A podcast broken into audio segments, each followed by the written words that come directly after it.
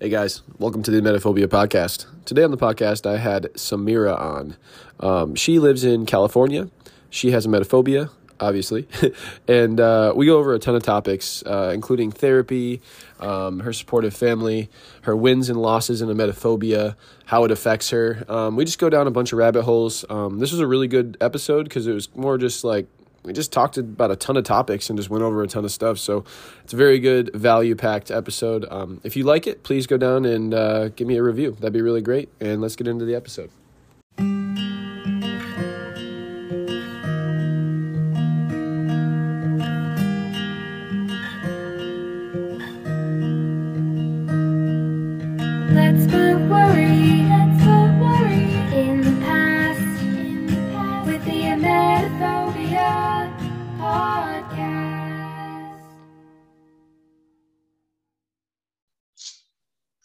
Can you hear me? Yeah. Can you hear me? Sweet. Yeah, yeah. Awesome. How are you? Good. How are you? Good, good. Just having some tea, watching some YouTube.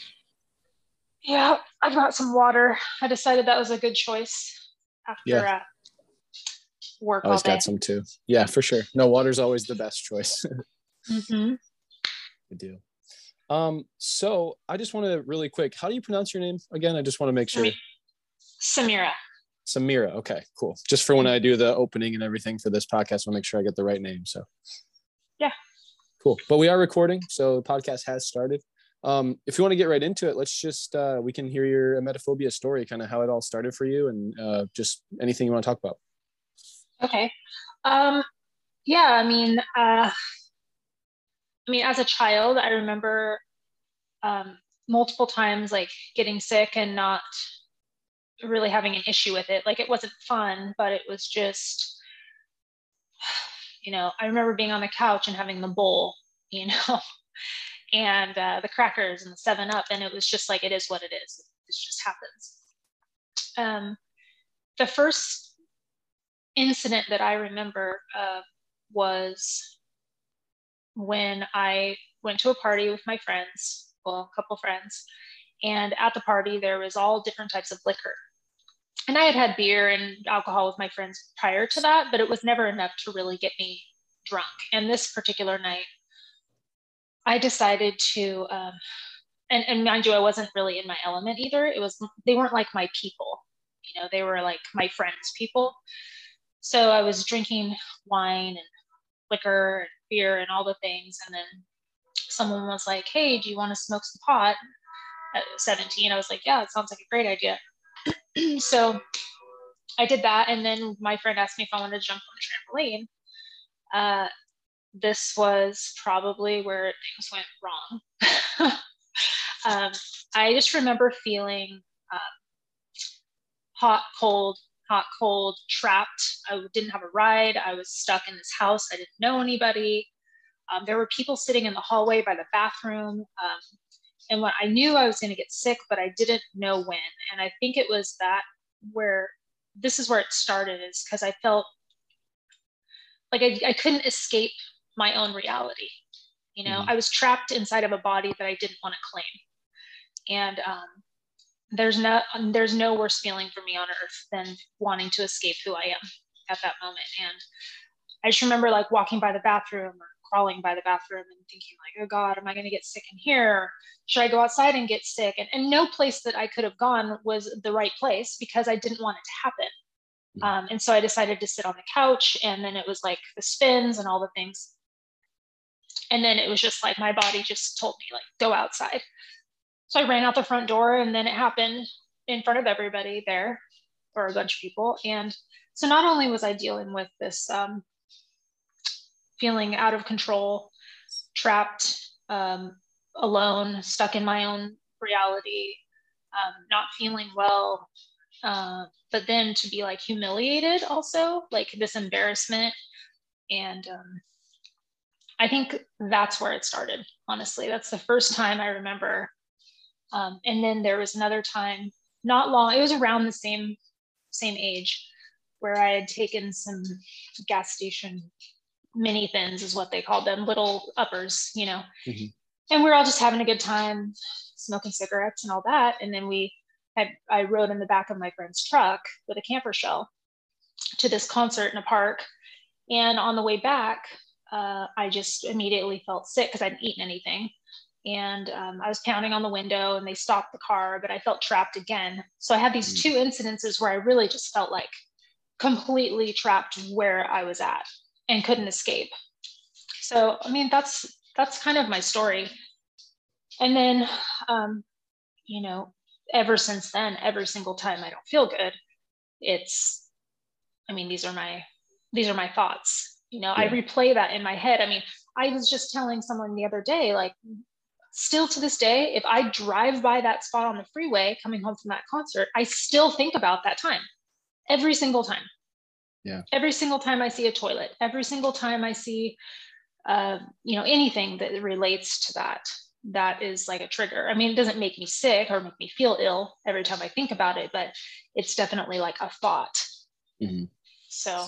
Yeah, it's crazy too, because like you go through these like really good days where you're not even thinking about it. Then all of a sudden, one little thing sets it off, and then it's just this never-ending snowball effect of like, all right, now I'm completely thinking about it like all day. I can't stop thinking about it now. It's just from stupid little things like that. I do the same thing where there's a couple bars in town I've been to playing pool, and people have gotten sick there or even like just people got real uneasy around me and i didn't really like it. And now every time i pass that bar i can like remember the the memory so vividly of that day where that happened. So i, I totally get what you're saying about that. It's i think a lot mm-hmm. of us have that problem too with just the the trauma of one little spot in the world where something really bad happened and we just can't get out of our heads so. Mm-hmm. yeah and how old were like how old were you when that all started? I want to say i was like 16 or 17 okay. Like closer to 16 i would say um, I mean, there's lots of scenarios where, uh, like, as I get older, it gets worse for me because mm-hmm. the law, I know how to prevent, like, I'm, I'm, it's become such a disorder that I know how to avoid it, you know, completely. However, the longer time goes on and the more I'm not exposed to any situation that I've put, I've been put in, the more anxiety I have about the incident you know? So i mean some people get sick all the time. They get sick a couple times a year or they eat something wrong or they get food poisoning or i mean anxiety just thinking about it. But um, i've managed to avoid it for um, 20 years. Yeah. Which is like really like I, like knock on wood because I am I mean, I'm almost like superstitious about it at this point. I yeah. never say that out loud because I don't want to jinx myself, but um, I, you know, I'll do anything to avoid it. And I don't like if I think about an incident, I don't feel ill. Like I I can keep myself from getting to the point where it becomes like a snowball thing. But um, like for instance, if I'm watching like Jackass or um, ridiculousness. I love those shows. I think they're funny. But yeah. I am really like closely watching to make sure it's not going to be one of those clips. I've been surprised before and it ruins my day. Yeah. There's one in particular that um, I can think of that haunts me, literally haunts me. Is this clip on, I believe it was Ridiculousness, where they're in a small, like little four seater airplane and somebody was in the back seat they got sick and it was just like mm. it was awful. It was like absolute worst case scenario for me.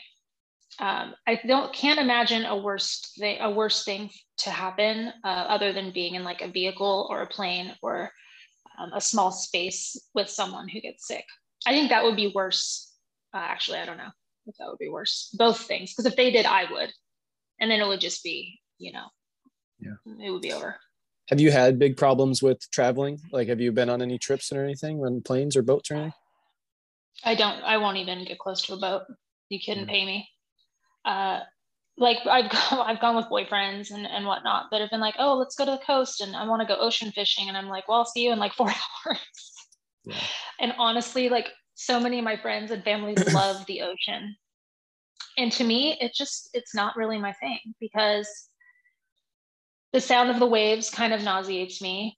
The smell of the fishy ocean isn't doesn't do me any favors, and the thought of being on a boat trapped in the middle of sea, uh, there's no way. Yeah. So I'm definitely like I'm the driver. Like I like going places, and I the older I get, the the less I like going far away from home. Sure. You know, within a couple hours, I feel good, but going a long road trip, I'm the further away I get, the more anxious I get. So I have to have like my kit, you know, Yeah. all the things just in case. I uh I got a free boat from my girlfriend's grandparents. It's a little 14 foot aluminum boat, and they live on a, Mhm. a little lake themselves, and then we live on like a big lake, Lake Michigan out here.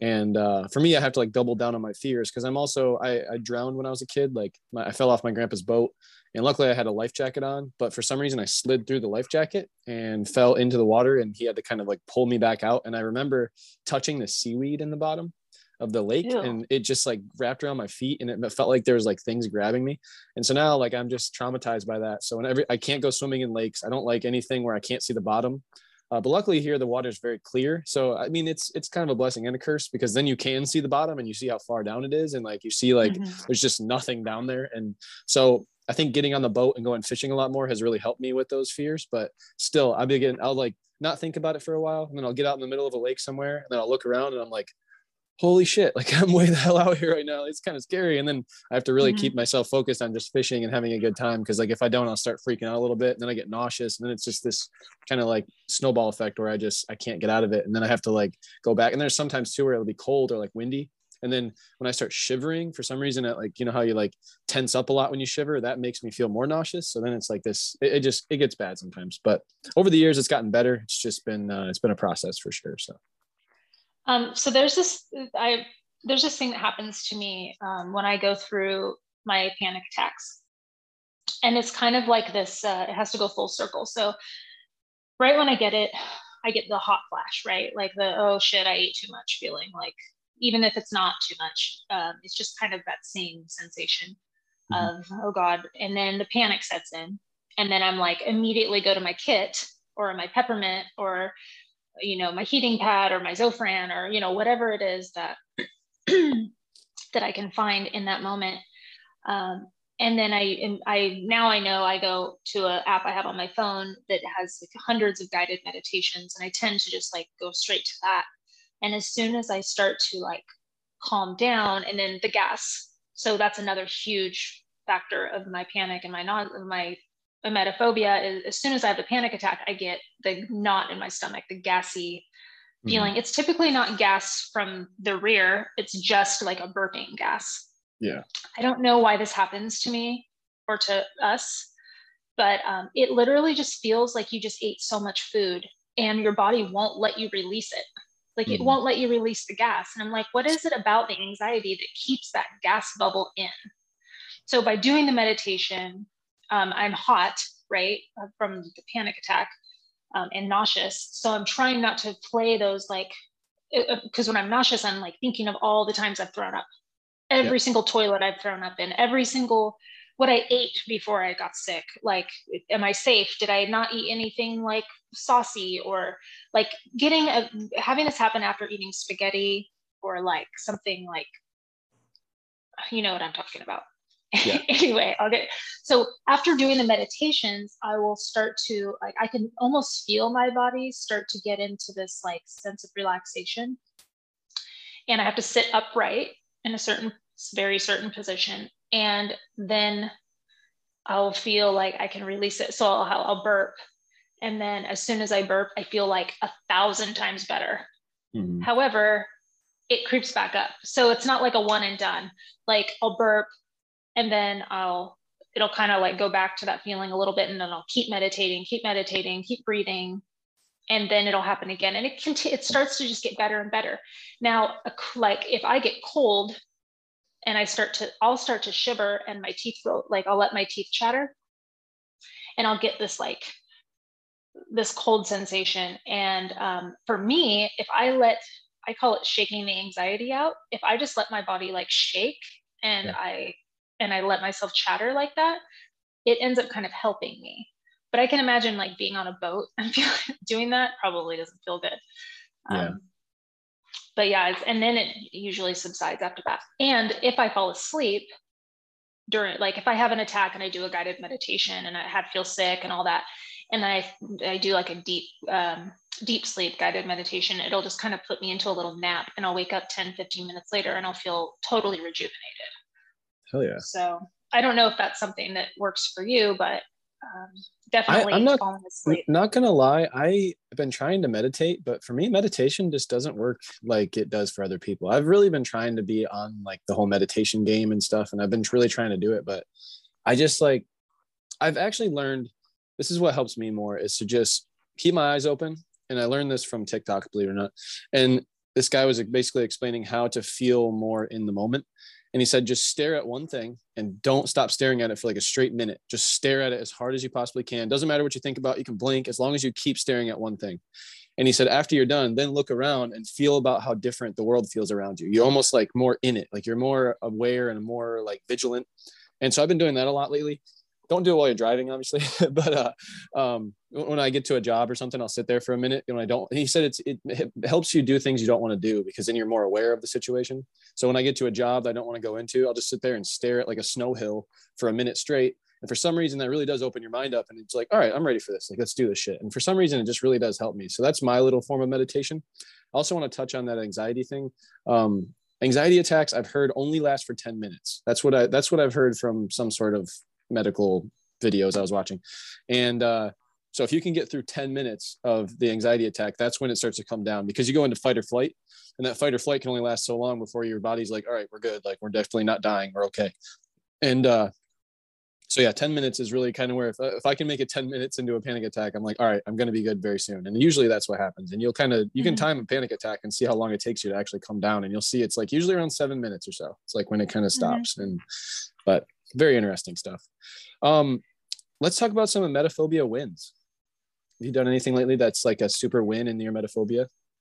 Um, yeah, I know we kind of touched on this the other day um, when I talked to you, uh, but the other day or last weekend, I took my sons, or my family took went with snowboarding, and I took my son up there for the first time. Now, I haven't been snowboarding since I was 25, so 15 years ago.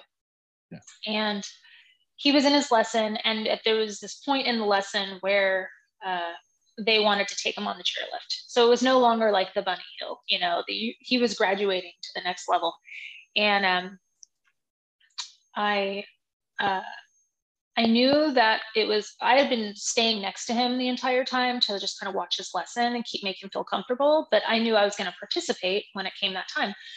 So when they started talking about going on the chairlift, I was excited, but then I realized, like, oh, I'm going to be trapped on the chairlift. Like I'm, I won't be able to escape if, if I have a mm-hmm. panic attack. Now, if I have a panic attack, I know I'm going to get nauseous. And if I get nauseous, I know I'm going to have a panic attack. Those are two constants. There's no way around it. So I kept looking at the chairlift and then I started, of course, like overthinking and looking at the way the cable was like kind of bouncing and like swaying and and sometimes they stop it because somebody will fall off the chairlift or you know off the end of it when they when they release and they have to stop and make sure everyone's safe before they keep going. Mhm. so sometimes you're just like bouncing and like hanging there over the trees. Um, but my son is so important to me. He didn't actually he didn't end up going on it but i wanted to show him that it was okay and everything was going to be fine and i knew that going on the chairlift and doing the snowboarding going down the hill um, was going to be something that would help me because I would realize, hey, this is gonna like make me realize it's not that bad. Like I said, the longer it goes in between the fear, the worse it gets. So I faced it, and the closer and closer I got to the chair scooping me up, I started to feel that like that mouth, like dry mouth, like uh, like just nervous, like oh god i don't i don't want to do something that i can't take back. Mhm. you know and that's my whole thing. If i can't take it back i don't want to do it. If i eat it i can't take it back. You know Mhm. same kind of thing. Um, so anyway i got on scooped me up and we we rode up. And uh, for the first couple you know like passes through like you know the posts that you go through i i was feeling a little anxious but i just immediately um, went for a pressure point that i'm pretty constant with and it's the one right here between your thumb and your pointer finger Yeah. Um, I do the wrist one also, but this one just seems to help because it's easier to get to, and you can definitely feel like where the spot is because it kind of doesn't hurt, but it feels weird. Um, so I immediately did that, and I just started like I looked around and realized like, okay, what should I focus on? Should I focus on the trees? Should I focus on the ground? Should I focus on, you know, the armrest next to me? Like, what is it that's going to keep me from feeling nauseous? And I quickly realized that just kind of like focusing on what was like right around me was going to be the best. And um, it was like five to seven minutes. And once it stopped, you know, once I got used to it, it was fine. And then I got off and, and it was great. And I realized, okay, it wasn't that bad. Now I don't have to think about it anymore. So I would say that's a pretty big win for me. I want to touch on that for a quick second because you you started the the um, story with you were scared and nervous and you felt like you were going to get sick and nauseous if you got on the chairlift. Then you got on the chairlift, everything was okay. You realized that it was all right. Then you got off and everything was fine. I think that's the biggest problem with emetophobia is a lot of it has to do with the mindset. So has to do with setting yourself up for failure almost to say like, well, if I get in that car, I'm going to be trapped and then I'm going to feel sick and then I'm not going to enjoy it. And now you've already set yourself up and now you already know what kind of emotions you're going to feel when you get in that car versus if you went into it saying, you know, I'm going to be fine. This is a normal car ride. I do this all the time. Every time I get in, I know it's going to be okay and everything's going to be fine. It's just those simple little changes of the mindset that has helped me over the years to really get me into those comfort zones to be like, all right, riding in cars is no big deal anymore. And at this point, like I can pretty much ride with anybody without having any sort of like repercussions. I do get a little bit nervous at first, but I instantly squash that and say, you know what? Like I'm getting nervous over nothing. I can't control the situation. I need to just be okay with this and move on and know that everything's going to be okay. And it's just it's tough and it's hard and it's not like the easiest thing I've ever had to do, but it definitely does work if you can change that mindset. It's a big one. Mhm. Well, so like for you, what would what if somebody ate something similar to the thing that triggered your first attack, and then you guys went on a car ride? you know, that's a very good question. I don't think I've ever had that happen before. So, um, trying to think if I've ever. So yeah, there was a, time I think when we were. I was down in Chicago on a little skateboarding trip with my ex girlfriend, and we were sleeping in our car. And I remember this like big rowdy group. We were in like the um, Mexican side of town, so like it was like Walmesia and like every, it was very like you know Mexican centric, and um, there was this like uh, group of people, and I didn't know what they were saying, but they really were like like just kind of sketching me out with the way they were acting. Um, I didn't have to ride in a car with them, but they were right next to us while we were like sleeping in this parking lot. And I remember one of those guys got sick and he was like, they were all really drunk and just like fucked up. And I just remember looking out the little window and just seeing him do that. And I just laid right back down, like, oh my fucking God. But I did. I sat there, I had like a small panic attack for like three minutes or so. And then right after that, I kind of just like cuddled up to my ex and I was like, hey, like I'm having a panic attack. And I just, kind of calm myself down with this situation because I was just like, I am not having a good time, and I just I need to tell you. But I think that was the the difference is I didn't just hold it in and deal with it and like just try to like deal with it myself. I just brought it up because I've noticed that um, with Jordan Peterson, I always bring this up on the podcast about his dragon story, where if you let the dragon keep taking over your life and getting bigger and bigger and bigger, it's going to stand up and walk away with your house, and now you've got nothing. You can't do anything about it. Yeah. But if you if you confront the dragon head on and say, "I know you're a dragon. I know what you're here for. I know what you're doing," then it becomes not so much of a, a force in your life anymore. So that's kind of what I've tried to do with emetophobia. So the answer to your question is, if I were to get in a car with somebody who is sick, who just ate a bunch of chili or something, and who is not having a good time, um, I would probably try to confront the situation and ask, "Are you going to be okay? Do you feel all right?" And you would If have to did- ask them to get an Uber. yeah maybe. I would i'd give myself an uber at that point. I'd be like sorry man you're gonna have to take yourself home. Um but yeah i think in that in those cases like yeah obviously you're gonna have to do something about it. You can't just let it go. But um i think just uh disclosure just being like hey man i have a metaphobia. If you start to get feel sick please let me know because i just want to make sure that we're all on the same page here. And i just i Mm. want to know what's going on because i'm very controlling of situations. But yeah you know You know what's so weird about this thing is like I've known about emetophobia for a really long time. Like I've researched, I didn't research it, but I've looked it up and I've known what it's called. Um, all of my self-soothing things that I do are all things that I gradually and slowly collected on my own. These aren't Mhm. things that I looked up and went, oh, these people do A, B, and C, and this helps them, like the peppermint. That's totally learned on my own. Like I just knew, oh, peppermint soothes my stomach. I mean, you know, the type of gum that I eat. I'm very particular about the kind of gum. Mhm. It's specific. There's, um, you know, all like you said, your kit. You know, all the little things that I do. And when I'm reading, going through your page and like reading all the stuff that people do to like soothe themselves, it's really crazy how similar everyone with this disorder or phobia is. Yeah. Um, I mean, down to like the little details. I, I one of the first things I saw on your page was this this meme of uh, um, like there's like a dragon, and it was like my you know, emetophobia, and then me, and then one single peppermint. it's just like, it's so comical at this point. It's like, really, is this my life really revolve around a drop of doTERRA peppermint oil? Like, is this really what's controlling my entire life? Yeah. And it is. Um, but it's funny how, like, just collectively down to the details, how everybody that has this does the same stuff.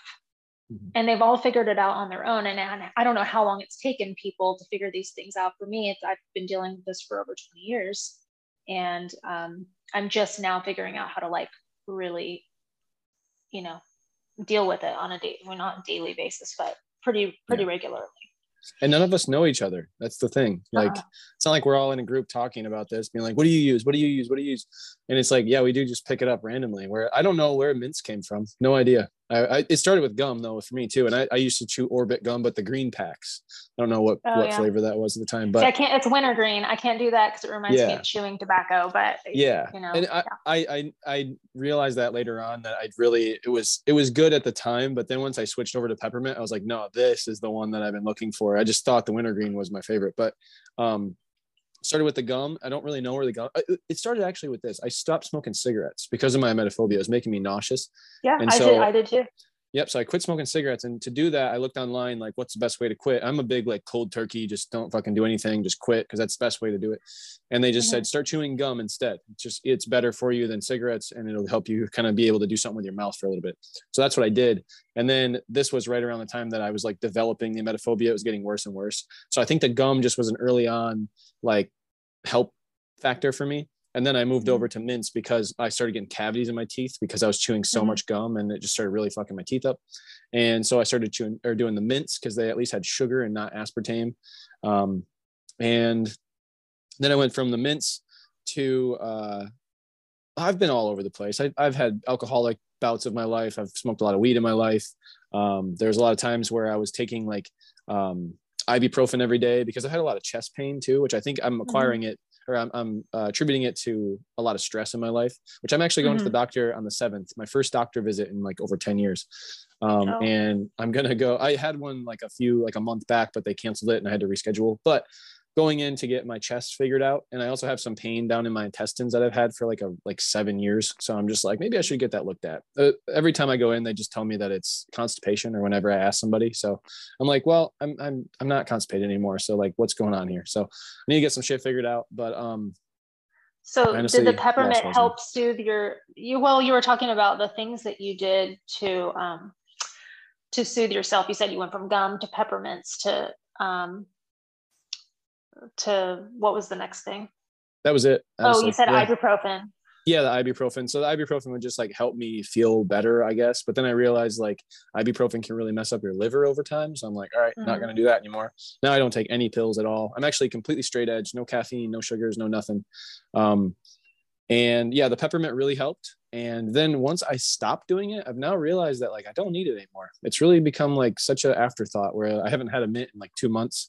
I've just really tried to quit doing that because it's I'm realizing that it's a, a, crutch in my emetophobia versus something that's actually helping me. It's almost like mm-hmm. if I'm feeling sick, I'll just take a mint and everything's fine, but it's not actually fine. It's just a band-aid for the moment. You know, it's not actually a full-on fix for the whole situation. So I'm trying to get rid of that stuff.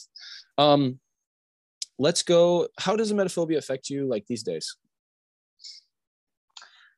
Um, well, the thing about me is um,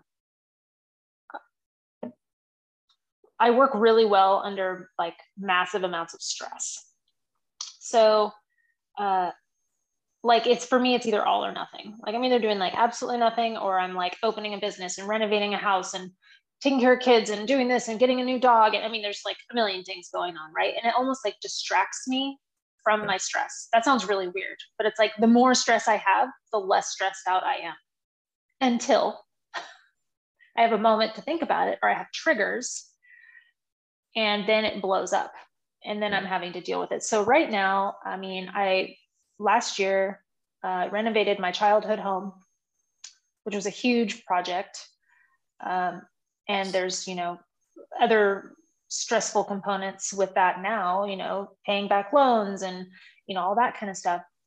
I own my own business. I'm, you know, doing 20 people's hair a week, trying to run that by myself, you know, and I have someone renting a space for me and I'm accommodating them and I'm and every individual person that comes into me, I'm accommodating their needs and their wants and, you know, I worry about the things like down to the music. Like, is the music right for today? Are my clients going to enjoy jazz? Or are they going to want to listen to like, you know, blues or, you know, you know, classic rock? Or what is the vibe? You know, so I'm always like just constantly stressing and like worrying about little things that seem really insignificant.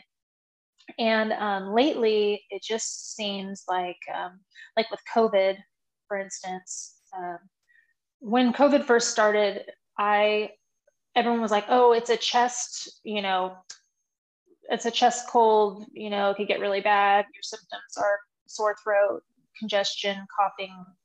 And I'm like, cool. Yeah. We're good. I mean, you tell me you had the stomach flu within two weeks of being around me, and you won't even get near me. Like, you don't mm-hmm. even think about it. But when COVID happened, I just thought like I was like good to go. Like, there's nothing to worry about. Um, but now that it's morphed into this whole new sickness, I mean, people are telling me, oh my God, I was like vomiting and diarrhea and and I couldn't breathe and I was on, you know, every worst case scenario possible. And I'm a little bit, I'd say I'm a little bit more on edge about that now. Um, actually just got over it, but I didn't have that symptom. Thank God. I think there is a higher power actually like like listening to me. I maybe I yeah. sold my soul to the devil years ago. Said, you know, like please, I'll never. Th- if you don't ever make me throw up again, I will do anything you want. Like I swear, yeah. like I think we all do point. that for sure. Yeah. Yeah, like I anything anything on earth that you need me to do, you just let me know, but don't let that happen. Um, so these days, I just think like I'm so busy that um, it, it's not like an everyday thing, but when I have it, it's really intense. Um, and I think the last one I had was, I would say, Christmas time. Actually, so on Christmas Eve, when all my family came over, I was, we made, it was like a soup bar. Mm-hmm. Okay. So I made like potato soup. My mom made, I think my mom actually made chili. Anyway, there was mm. some, there were some options, right? And cornbread and all the stuff.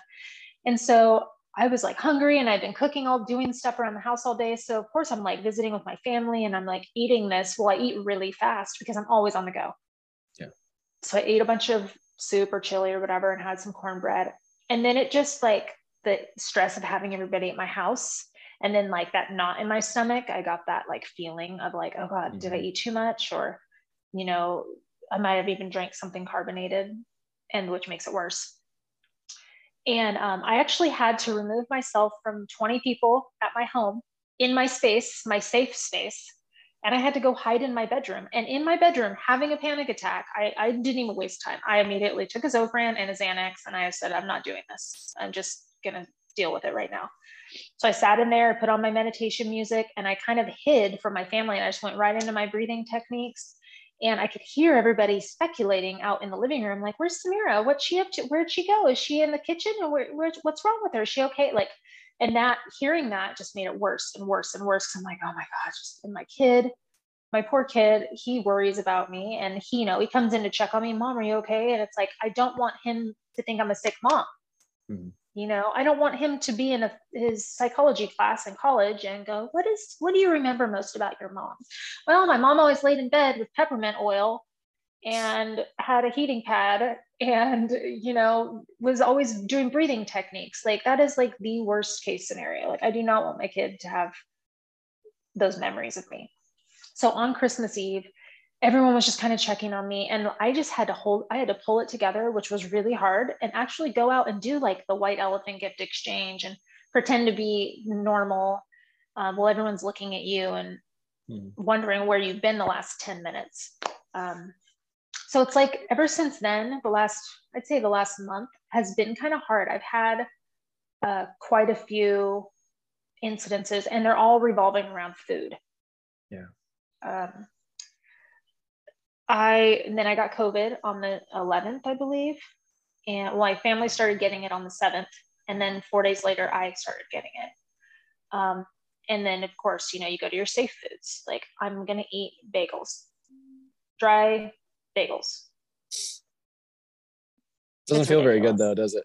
I I, No. I used to eat uh, like I, I you probably heard it, but I, I I used I used to eat a lot of English muffins and peanut butter. That was like my only thing I ate for like a year straight.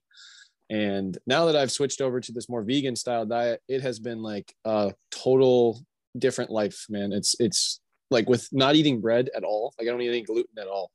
Um, and it's like I just noticed how much different my body feels. And like I notice now that it was more of a food addiction than it was actually my body wanting something. Cause now when I want something, like I know what I want and it's always fruit and vegetables now. It's always like, oh, I want, I've been eating a lot of oranges for some reason lately. And I think what I've learned is that you have these, um, uh, like a gut biome that tells you what you want to eat. Like it tells you, hey, I want to eat this, I want to eat this.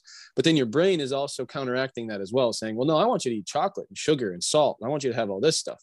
So now you've got this battle going on in your body for good and bad, and you have to listen to one of them. But when you stop listening to the one in your head and only listen to the one in your stomach, that's when your body starts becoming a lot healthier and you make a lot healthier decisions because like we're all addicted to food. That's the whole point of food. It's made to be addicting. Like even the bagels you eat are made to be addicting. They're made to be eaten all the time and just, oh yeah, just have a bagel. You know, they're fine, whatever. But in all reality, like those things are not made by earth. They're they're not good for you to eat. And so that's what I, I keep trying to preach this to everybody with emetophobia to say like um, just really think about the stuff you eat on a daily basis, like the safe foods. Cause I used to have my safe foods as well, like crackers and, and goldfish and all that kind of stuff. But then I realized how unhealthy that was for me and how it was actually making me more sick than it was making me feel good. So um, that's just something that I, I've learned. I've been trying to preach a lot on the podcast, but um, yeah, I'm going on a lot of uh, tangents today. I have Yeah, ADHD. So Uh, I get I get lost in I get lost in uh, my stories too. Um, so about four years ago, um, I was using nicotine. I wasn't smoking, but I was using like a pen, right? Because I Yep. I kicked smoking when my dad got sick and died. Um, because I just don't want to smell like cigarettes. And I was really sick then too. Like I was dealing with my stomach issues and the emetophobia and the um, anxiety then, stressful time. But then four years ago, um, I was using nicotine, I was drinking coffee, I was doing all the things. And then all of a sudden one day, um, my stomach or my, my son had uh, gotten the stomach flu. He was at his dad's house, but I, we were leaving on a trip to go out of town to San Francisco. And the thought that my son had been sick and around me and me going out of town, I started to panic. The entire trip in San Francisco for like four days, it was supposed to be a really great beginning of summer trip. I felt anxious and nauseous, really nauseous and sick. Um, I cold turkey quit nicotine, which was the absolute worst thing I could have done at that terrible. moment because I'm thinking like, oh, it'll be great. I'll feel better. No nicotine. But my body, I have been smoking since I was 15, 16 on and off, other than when I was pregnant, obviously. Um, and it, like, I feel like I had way more nicotine in my body from my, my little pen than I ever did smoking cigarettes because that thing was Oh, in yeah. my sports bra. And I would pull that thing out like every 10 seconds and take a little hit off of it. I was like just a walking nicotine stick. Like there was like nothing else in me. So I cold turkey that and I was so sick. Like I was so nauseous. This went on for about eight months. Wow. And I mean, I was 112 pounds. Like I'm five four, five five, and I think my healthy weight's probably like 120 to 125. Mhm. 112 pounds. I literally ate nothing but rice cakes for like three quarters of a year. Yeah. I would go through like two bags of rice cakes. I would go, and it was like the ones that are like fluffy and light, you know, not the brown rice ones. Um, and I would just like, oh, do I want like the white cheddar or do I want the plain or do I want the one that has a little bit of cinnamon on it? Like whichever. Like I lived, I, everything was like I was just a rice cake, um, and it made me feel better in the moment because it was it was just felt really safe. Like if I was to get sick, if I had to throw up, I'd rather throw up rice cake than like strawberries and salad you I'm glad know? you said Um, that. I say the same thing where people don't understand what I'm talking about when I say that. But I'm like, I used to eat crackers and, and English muffins because I wasn't so much afraid of my stomach hurting. I was more afraid of if I got sick, I don't want to like get sick and throw up a bunch of soup or something. Like that would not be fun. So I'm like, I you don't want it to wanna- look gross. You want it to look the yes. least amount of gross possible. Like maybe one, and for me, it's like one color. Like it has Mm-hmm. to. I want my. If I was to get sick, I'd want it to be like white, Yeah. not like pink or blue or green or whatever other colors there are. Orange. Uh, so um, like I remember getting sick one time when I was little at my dad's house, and I had eaten some oatmeal and banana. It was like very bland, you know, and I got really sick in the bathroom. And um, I remember thinking to myself, as like a five year old, a six year old, that wasn't dad throwing that food up. That was, and I didn't have the issues I had now. I remember not wanting to throw up, but when I did, I was like, oh, well, if I ever throw up in the future, those should be the things that they need to be. So, yeah, oatmeal, Yeah. bland food. Um, but yeah, the rice cakes, I, that was a problem. I actually went to a naturopath at that point because I was so frail and ill and it felt so awful. Um, and I wasn't getting better. And I kept trying different, you know, things. And every time I'd eat, it make me sick. It's like, why am I feeling sick? I'm eating freaking avocado. It's Yeah. not like I'm not eating like Sour Patch Kids and Doritos, you know, like I'm eating something from the earth, like you say. And um, I went to this lady, did some blood work and all the, you know, fecal tests and all these things. And she just, you know, she's like, well, you're anemic, you're this, you're that. I'm like, well, no kidding. I mean, my vitamin intake was, I don't know how many vitamins are in rice cakes, but there's just Yeah. probably zero.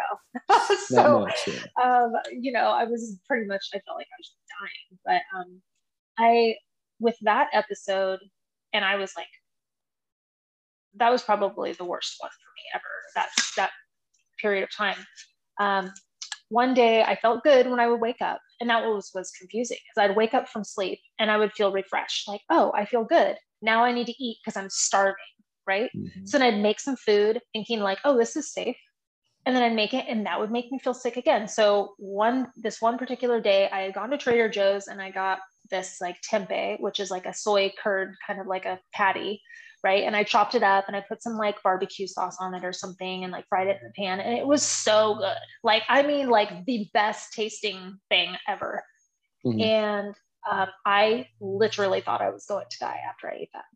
Like, it was probably the sickest and worst I felt. And I thought to myself, oh, it's the soy. That's the problem. I'm allergic to soy. And I started thinking about all the gluten free crackers that I eat that are soy based and all of the things. And I think at that moment, after being sick for so long, I just needed an excuse to feel better. Mm-hmm. Like I needed somebody to be like, this is why you don't feel good. Stop eating that. So it was like a placebo effect where I just went, it's soy. Soy's the problem. So I completely cut soy out and then I started to feel better. There but it turns out it has nothing to do with soy. It wasn't a soy thing because I've been to the allergist and I've done all the tests since then and I'm not allergic to soy. I'm just insane. I do the same thing though. That's why I like I'll switch off from random foods all the time. Where like when I was when I was eating more normal diet, I would have like pizza and I'd have normal stuff and like fried chicken, all that kind of stuff. And then I eat it, I feel like shit. My my heart would start to hurt, like my chest. And I think that a lot of that had to do with how much salt was in it. Because I was eating a lot of like microwavable meals because they were easy and like fast. I could just make a meal, be done, go to work, do what I needed to do. And I think over time, I started to realize that that was the problem.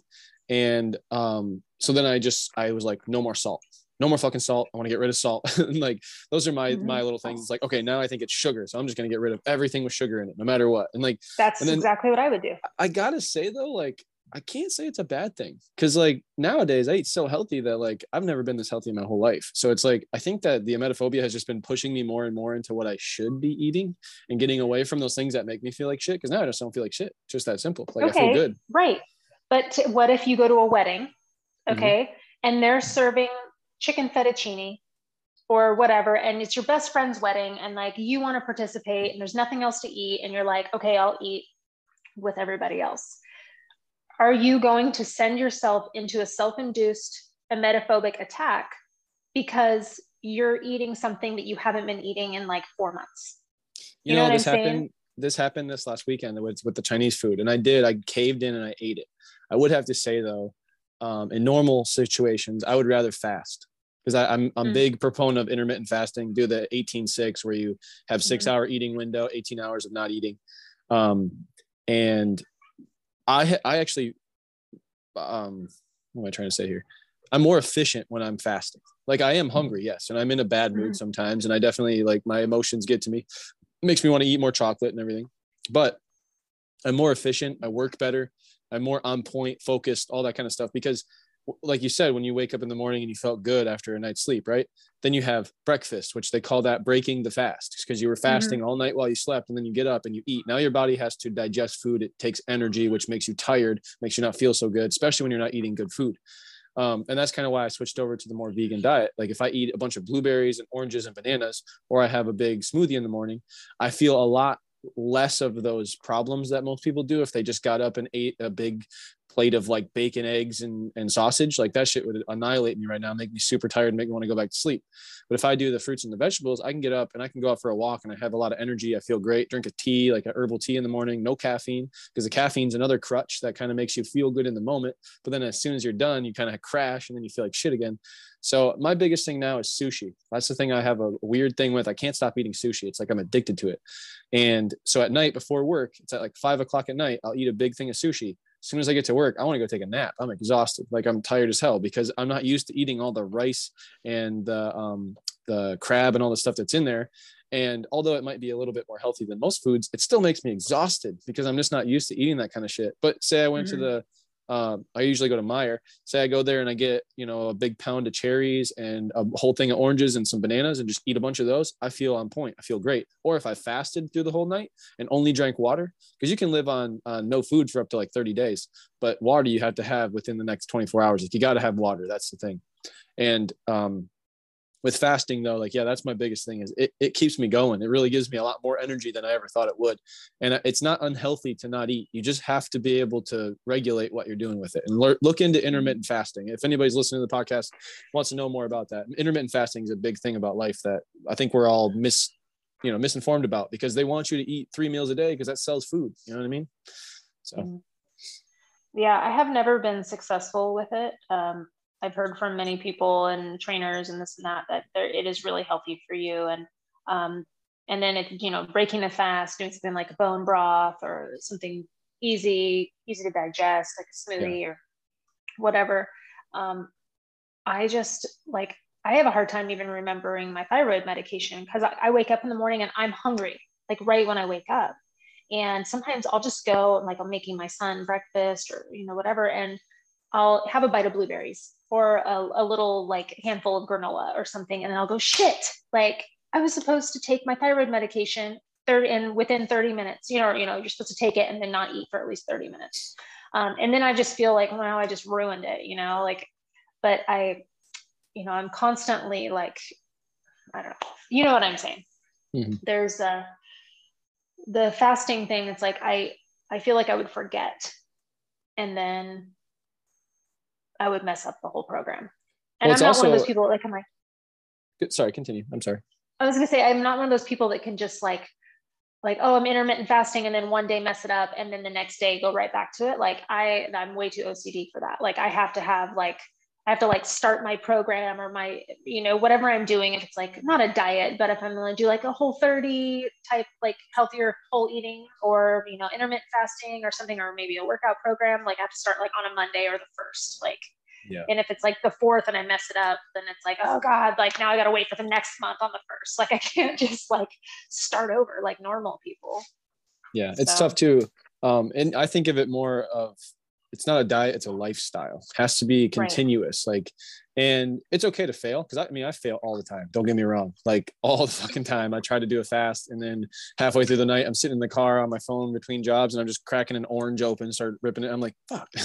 and so I'll just eat it anyway. I'm like, whatever, it's fine. Like I, I broke the fast. But um I, yeah, it's it's and it, I got to say too, like I'm not a doctor, I'm not a nutritionist, I have no idea what I'm talking about. I, this is just my own personal research, um, but I think that if somebody's already eating such a terrible diet of just eating only bread and crackers and stuff every day, maybe fasting's not the best idea. Maybe getting the diet uh, on point first um, is the priority there versus going straight to fasting because I don't think fasting's going to help you if you're not you don't have any nutrition to begin with. Um, just wanted to reiterate that because I thought the same thing when I was sick. I was like, I'm gonna start fasting, and I felt even worse because I'm like, I already don't have any food in me. I should start probably start eating better foods.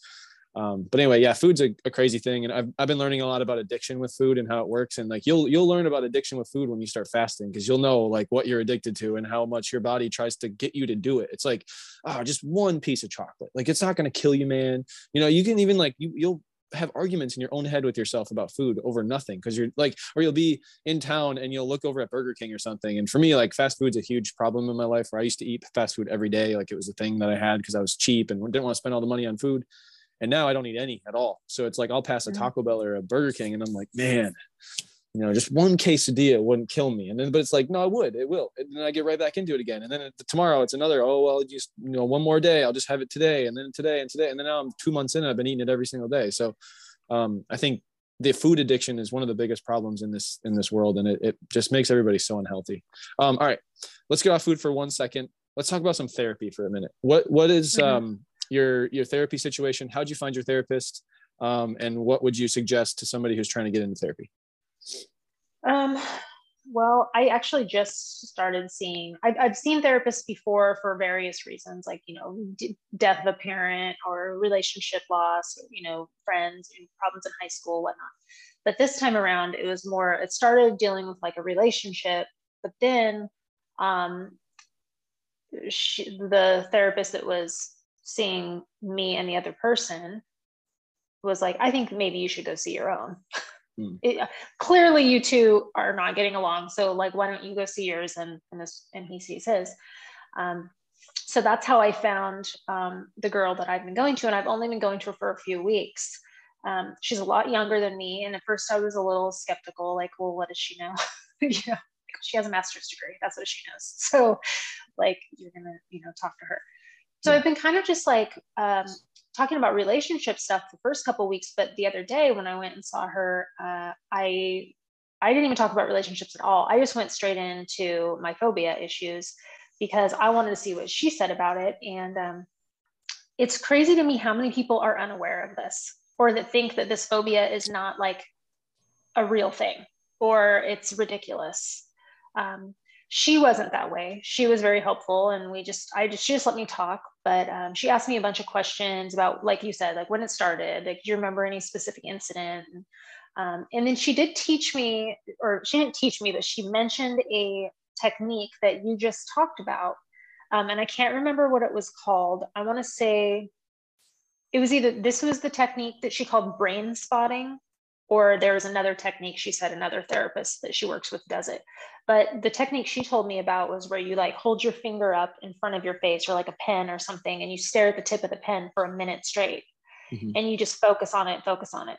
And then you move the pen away and you stare at something right behind it that's further away and do the same exact thing from a different viewpoint or different perspective um, or depth i guess and then you go back after another minute and you stare at the tip of the pen again. And it does something to your brain. We haven't really gotten into it. Uh, we haven't i haven't tried it yet. Um, but anyway she said that you know try it out look into it. And then because i, I asked her about um, emdr um, mm-hmm. which is like rapid eye movement kind of stuff right? Yeah yep. I think. Sounds right. Uh, and you know like a hypnosis basically because i'm i've i've gotten to the point it's like i will do anything. Like i will hypnotize myself I have a, a, client of mine is a transcendental meditation teacher up in uh, up in the mountains close to where I live, and she's been trying to get me to do that. Um, that has to do with uh, meditating during a specific sound. Um, mm-hmm. It's not like a a voice or it's just like a almost like a singing bowl, you know, like it's just like a like a like an om sound. Um, so there's that that's been um, recommended to me. Um, the brain spotting thing. I mean, I'm willing to try any of the things the therapist wants to give me. However, uh, I have heard of exposure therapy, and the thought of exposing myself to the thing that I don't want to be exposed to is like the worst possible. Yeah. I feel like a therapist would be like, okay, now throw up in this trash can. I'd be like, I'm out of here. like, have a good day. like, there's no way. Like, I'm not, I'm not gonna do it. Um, and I feel like that would be like my graduation, like that would be my rite of passage, you know. Um, and it's I just would never be able to get to that point. I might be able to expose myself to images or sounds, Yeah. or jars full of it, or you know something. But um, I mean, I feel like those are the only options at this point. that's that's what exposure therapy is like that's what i um, learned when i first started doing it i got on youtube just watched like normal videos i worked my way up um, I, I followed a website i don't remember which website this was like years ago when i did this um, but it was just a website explaining exposure therapy it wasn't even for emetophobia it was for like fear of heights or something where you like get in an elevator and then you stand in the elevator and then or it's like even to the point where you just look at the elevator and then you walk up Mhm. to it and look at it closer and then you walk into it and then you walk back out and you walk in and walk back out and then until you're ready and then you stand in it and have somebody hold the door open and then you stand in it long enough and this is over the course of like months you know you get used to going up this elevator and then eventually. Oh, not all like, in one day. no no no This Could you imagine being the person watching that on video? Like, what is this person doing? right right so then you get up to the top of the thing the top floor you go out on the roof you look down and then eventually you're just like okay i'm up mm-hmm. here like it's okay and it's just kind of reassuring yourself the whole time that everything's going to be fine and that's kind of what um, exposure therapy was for this where i started with watching cartoons like family guy or south park and stuff like that. Um, i personally didn't do that but that's what i've heard people start with. I started with animals. So i just watched like cats and dogs doing it.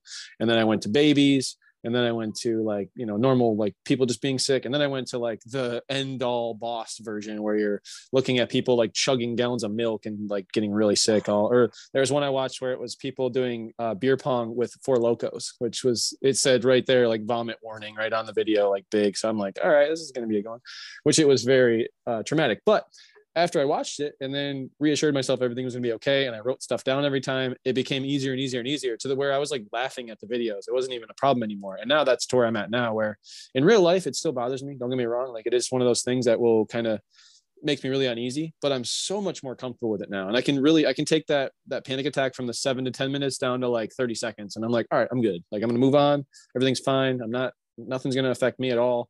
Even if somebody had the flu i could still be okay with that because like didn't come into contact with them. It's not like i was breathing in their face or anything. Like you know they were totally away from me whatever.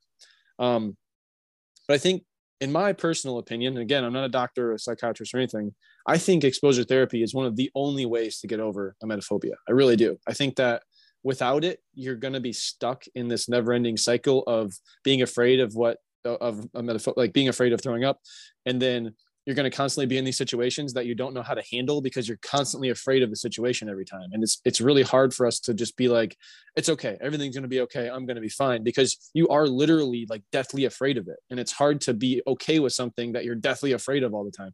One more quick story i got to say.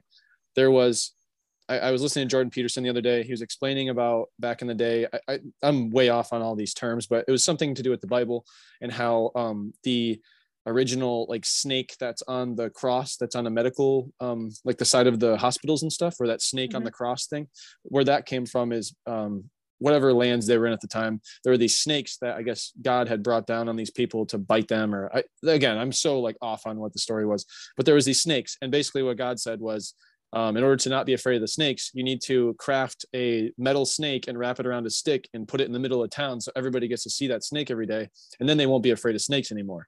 And that's the whole point: is you have to um, face your fears, and it doesn't mean to go throw up or anything and be sick. It just means to face it head on and say, "This isn't so scary anymore. Like it's not going to rule my life. It's not going to be the deciding factor of my day." That's really where Right. exposure therapy comes from. But like, okay, so like preventative, like this is re- that's all really great. Like I don't feel sick right now. You don't feel sick right now. Talking about Yep. it feels good because we're not feeling ill. But what happened? What happens like to like if tomorrow if you got felt like you were going to get sick and you were faced with actually having to get sick? Like It how would you deal with it in that moment? Because in that moment it's a totally different mindset. Like you think you got it all under control, but once you're in it, then it's like you're it's fast. Like it goes Yeah. fast. I gotta say, in that moment, there are times where I eat too much food and like I do feel really nauseous at night, and I, I feel like I'm actually gonna be sick sometimes, and it's really nerve wracking. But in the moment, I'm able to like kind of um, reason with myself. It's all about the the mindset. Like I said, it's instead of being like, oh my god, I'm gonna probably get sick, like I might get sick. It's yeah, I might get sick. It's okay. I still got to continue on with life. It's not going to stop me from doing anything. It's just part of my life now. And that's where the exposure therapy comes in because instead of being like deathly afraid of it, I'm now very um, accepting of it to say like this is just part of my life now. I'm to feel sick sometimes. That's all right. It just happens. It's okay. Like i don't need to freak out and have this never ending cycle of panic attacks. And in the moment yeah it is hard. Like i still do get nauseous and i feel you know like scared but at the same time i'm able to reason with myself. And that's where i think a lot of people have that problem is they can't reason with themselves and say it's to be okay. They instantly go into i'm not to be okay. And they just can't get that out of their head. And that's that's the biggest problem i think with with emetophobia I think one of the biggest things for me is like, like say you were to take like a few things that were just like really gross to you and like put them on a table, right? Like on a plate. Mm-hmm. Um, it's one thing to like smell something gross or like look at something gross. Like just that alone is like really, really disgusting. Yeah. Now imagine taking like the thing that is like the grossest thing on this planet to you, like the most horrific thing you could ever possibly imagine.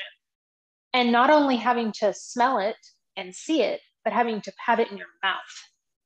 That's the part that gets me is like, like if throwing up like came out of a different hole. like, yeah. You know what I'm saying? Like I could probably like the taste, like I just, it's all of the things combined. And I think that's where I get so caught up because like I can't even imagine it being in that spot. Mm-hmm. Like having to like oh I just it's just so bad. It's just so gross to me. No, I hear you. And I I, I got really hungover on Fourth of July last year and had a really bad hangover the next day and I ended up like dry heaving a lot. And luckily I didn't actually get sick, but just the act of doing that made me really realize like what that feels like again and it just gave me a whole new perspective on getting sick and how like it's really not as bad as i thought it was. And that was a big eye opener for me to say like it was traumatic as hell. Like in the moment i was fucking i was frozen. I couldn't move. Like i was like completely paralyzed scared out of my mind. But after it was done i was like okay like i'm alive. Everything's fine. I made it through there. Like d- didn't die. I'm good. Like and again i didn't actually get sick. So like i, I and I, that's where i'm at. Like i almost feel like a um imposter syndrome here because like i'm trying to tell everybody how to cure their emetophobia and be more happy with it. But at the end of the day like i still haven't gotten sick either. It's been a, like 12 years for me i think now since i've gotten sick it's like actually like thrown up. And i was a little kid last time it happened. Like i was on valentine's day you know? So um that's just where i just chocolate yeah, I ate way too much chocolate. Yeah, way too much. But I got sick and I felt good. And that's another thing I wanted to say too. It's another, it's kind of a form of exposure therapy, but think about the last time you got sick. And then, yeah, right. Now, instead of thinking about it as such a negative thing in your brain, think about what happened right after you were sick and how you felt fine I, and how everything was okay. I was living, yeah. yeah. I was living in this house. My parents lived here. You know, I, I told you I've lived in the house I grew up in. Um, there was a couch out here in the game room. My mom was watching TV. There was, I think, a fire was even going. I, I had gone out with my friends. I was 21. Um, I had gone out with my friends and I had eaten Thai food. Um, they were all inside the bar. I stayed inside the car because I just felt kind of nauseous. And it just progressively got worse and worse. Got to a point where I came home and um, I had my mom wasn't home when I got home, but I asked her, you know, is there anything I can do? And she had mentioned some different things and it didn't work. And then finally I was so nauseous that I made myself throw up. Mm. Like I was that sick to my stomach where I would rather throw up than feel that way. Uh, and I can't believe I got to that point, but um, I I made myself throw up, and immediately after, I mean, it was traumatic because I feel like I can't breathe. It tastes bad, like my head's spinning with all these things, and you know, it's like you're you're so like traumatized by it. You you know what i'm saying? Like oh yeah. all of the stuff. And then um but right afterward i was like oh i feel so much better. And it wasn't as bad as i thought it was going to be. Yeah. Now hold on to and that thought. I, that's the thought that people need to hold on to, not the beforehand where you felt sick and where everything. That's that's the difference in the mindset. Because if you can think about how good you felt afterwards, it makes the whole experience into a more positive situation than a negative one. And that's how we can actually, that's like a little mind hack that people use to take any kind of trauma in their life and you can recreate the thought in your mind and then take the good parts out of it and keep those there. Because once you file that back away in your mind, that positive part stays and the negative part starts to fade away over time. And the more you do that, the more you can take negative thoughts and actually change them. It's there's some brain scientist on impact theory on YouTube that was explaining how you can do this. Basically, before you go to bed, you can basically like go through your files in your head and pick out the the most traumatic things that have happened in your life and recreate them and think about a small part of it so maybe like what color the dude's shirt was in the situation or like where, what restaurant you were at or what um i don't know what kind of shoes you were wearing. Like put yourself in the actual situation look down at your shoes in the thought and then remember that moment. And that kind of takes away from the negative side of the the thought versus the positive. So you can really focus in on the positive sides of things versus negatives. I think it's a big part of what i've been doing over the last two years to kind of like hack that part of my mind into a more positive way of thinking. So Mm-hmm. some advice. Another another thing that um, kind of goes around in my brain um, with this issue is, you know, I feel like I'm a healthy person. You know, I, I do avoid it. I do avoid a lot of life things because I don't want to ever get sick. Um, and I'm okay with that. Like I'm okay with being on land, and I'm okay with not flying to different countries and and and drinking and doing all the things that um, other people do. Um, it's kept me from being sick, but with the comfort of knowing I'm not getting sick, there's also this discomfort with the fact that, like, well, that can't last forever. And I might throw up another time in my life. And when's that going to be? I don't like not knowing, you know, and is it, it's been 20 years is, uh, you know, is there going to be, is it going to be another 10 years? Is it going to be 20 years? And, um, and here's another really big, really big issue for me is um, cancer uh, my dad died from cancer. People have cancer everywhere, all over the place. It seems like everyone dies from that. Well, unfortunately, when you get cancer and you do chemo, you are sick all the time. Yeah. And there is no worse way I can think of leading my life and like spending my last days than like being sick. Like I'd be like, just just kill me, like Yeah. straight up. Like, assisted suicide like just take me out like there's no way i'm not doing it i'm not going to spend the last days of my life throwing up Yeah. um, and so that really scares me because you know i feel like now with that fear i'm constantly thinking about dying now constantly thinking about um, what if i get this disease or what if you know this kind of cancer and that kind of cancer what if you know they don't just offer radiation i have to do chemo like you know and i feel like i'm almost making myself like I'm gonna make myself sick, you know. I gotta I gotta say this is why I preach diet so much. This is this is the exact reason because I'm afraid of cancer too. My grandpa died of cancer. A lot of my family has had cancer. Um, it's terrifying. I, I know what you mean with the chemotherapy thing. I'm I'm deathly afraid of that. With a proper diet, drinking enough water, and getting enough sleep, and we'll add exercise onto that as well. Being a normal human being, there's such a low chance of getting cancer if you just eat fruits and vegetables, keep on that vegetarian, vegan style life, and don't eat negative energy type foods that have a lot of cancer ridden, carcinogenic things in them. And it's one of the things that keeps me going on this, on this, I guess I'd say lifestyle, not a diet, it's a lifestyle now. Um, eating so many fruits and vegetables every day. I watched a documentary about a guy who beat cancer just by juicing. That's a, that he just juiced fruits and vegetables every day. And he reversed his cancer. And not only that but he reversed a lot of the other health effects that he was having. He was overweight he was obese he had a lot of problems uh, with diabetes and a lot of other things. With this diet he reversed all of that got a, all of his medications. He, he got rid of eczema from it. Like everything he was doing that was was his food that he was eating that's what was contributing to all of his health effects. And it was just that simple. He's like dude if we just eat a proper diet of fruits and vegetables and like things that come from the earth our beans our, our nuts all that kind of stuff there's such a low chance of getting cancer because none of that gives you cancer. It's just that simple. Like maybe um, you know carcinogens from cars and the exhaust, maybe that can give you cancer, or uh, being around people who are smoking cigarettes, all that stuff. Yes, that's still scary stuff.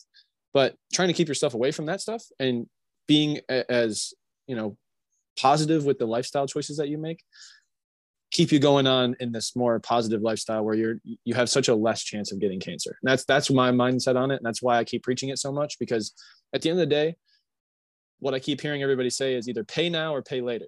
So it's like you can either pay now and you can pay a little bit more for some good organic food and, and have a good lifestyle and might be a little bit annoying and not so much fun compared to eating Cheetos and ice cream every day. But you can do it that pay now, or you can pay later when you're in the hospital going through chemo and having the worst time of your life. That's my whole thought. Mhm. That's the scariest part for me that I've had to think about every day, and I've been trying to preach that to everybody around me because it's it's just scary shit. Like the the Mhm. the health um, industry is called an industry, like I say, for a reason, because they're trying to make money off of you, and healthy people. That light keeps turning off here.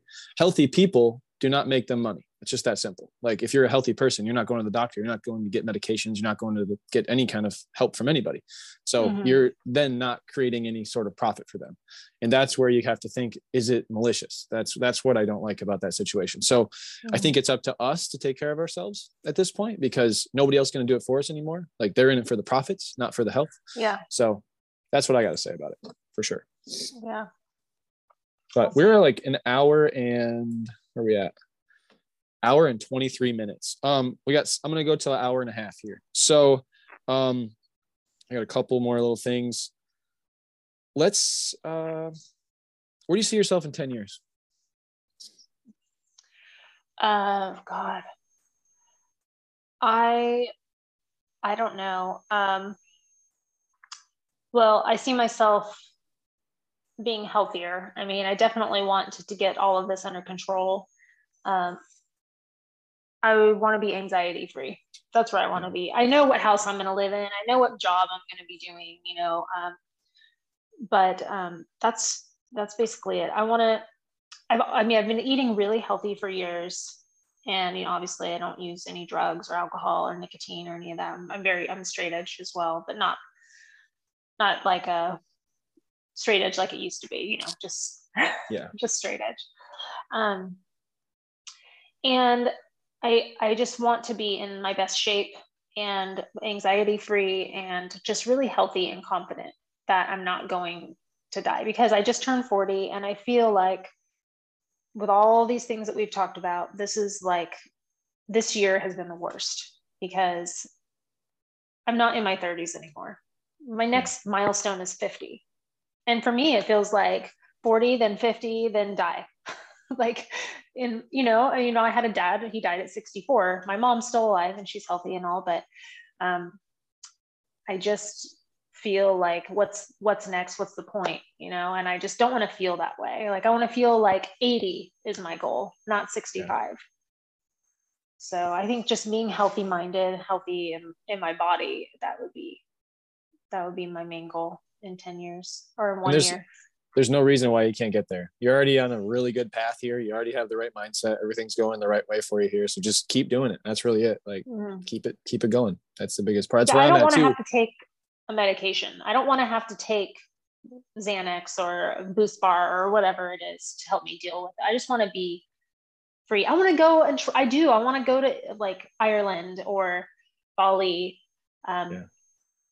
I could live the rest of my life and not do it, but I see people doing it and it's so cool. And you know, there's that being trapped on an airplane thing. And what if the person next to me throws up? So, you know, those are my goals to be able to just buy a plane ticket and fly to Europe. Yeah, I'm in the same boat. Like we want to do the van life for a couple, three years or so, have a child.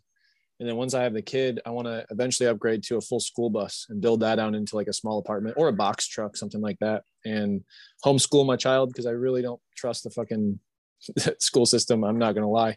And no, I don't blame uh, you. I want to be able to travel and show my kid what the world looks like and then be able to go to other countries. Oops, hold on a 2nd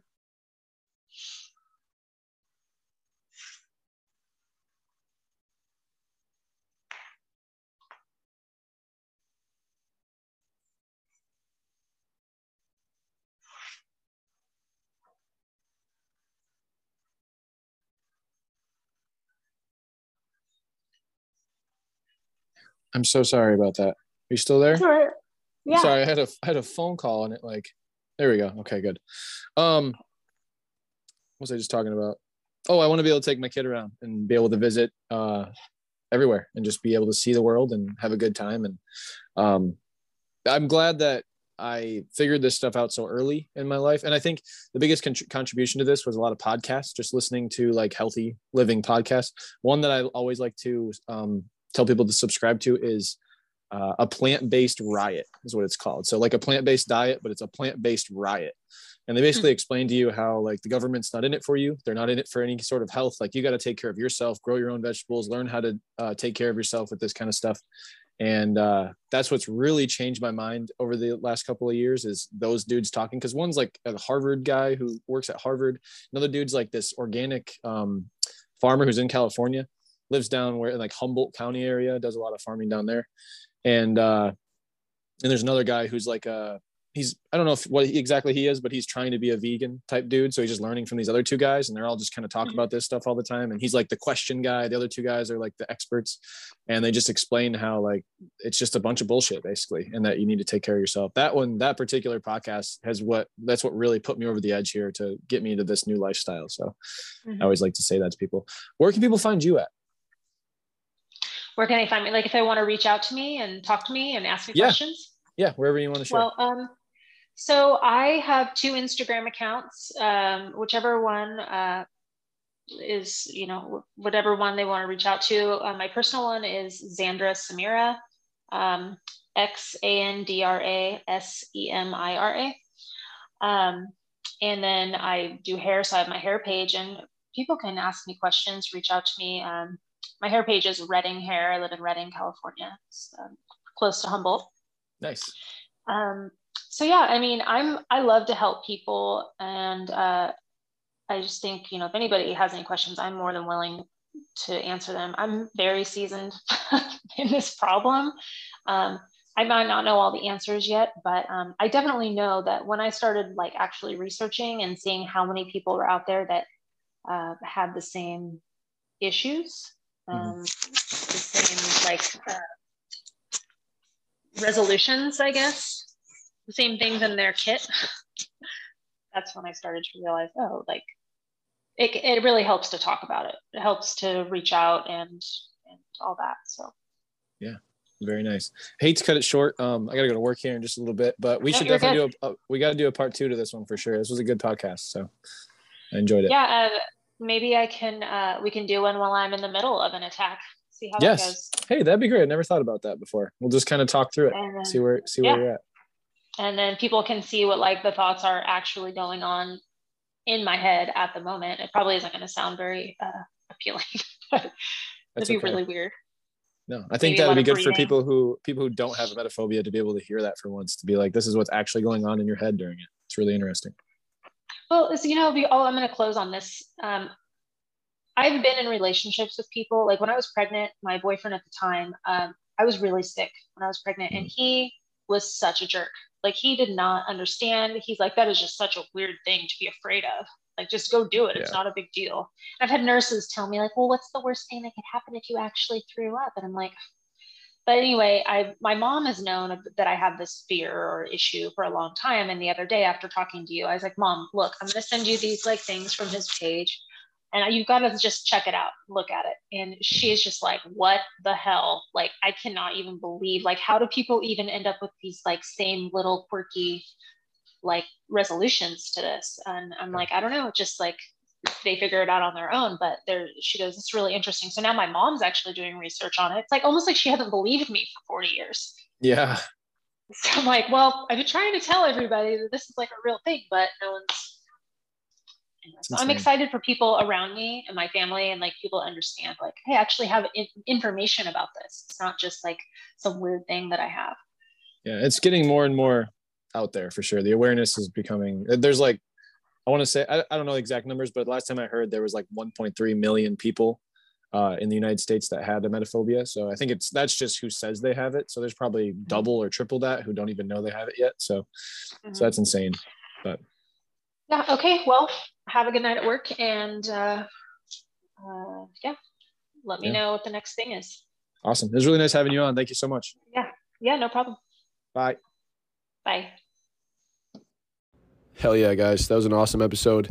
If you want to find her, she's over on Instagram at Xandra Semira. So it's um, X A N D R A S E M I R A. That's over on Instagram. If you want to find me, you can go over to Instagram and search up the Emetophobia Podcast, or you can send me an email at the Emetophobia Podcast at gmail.com. Please, if you like this episode, uh, really helps to go down and give me a rating and review the podcast. Uh, just give me some kind words, give me some criticism, whatever you like to, to show down there. And uh, we'll see you on the next episode. Thank you so much for listening. Peace out.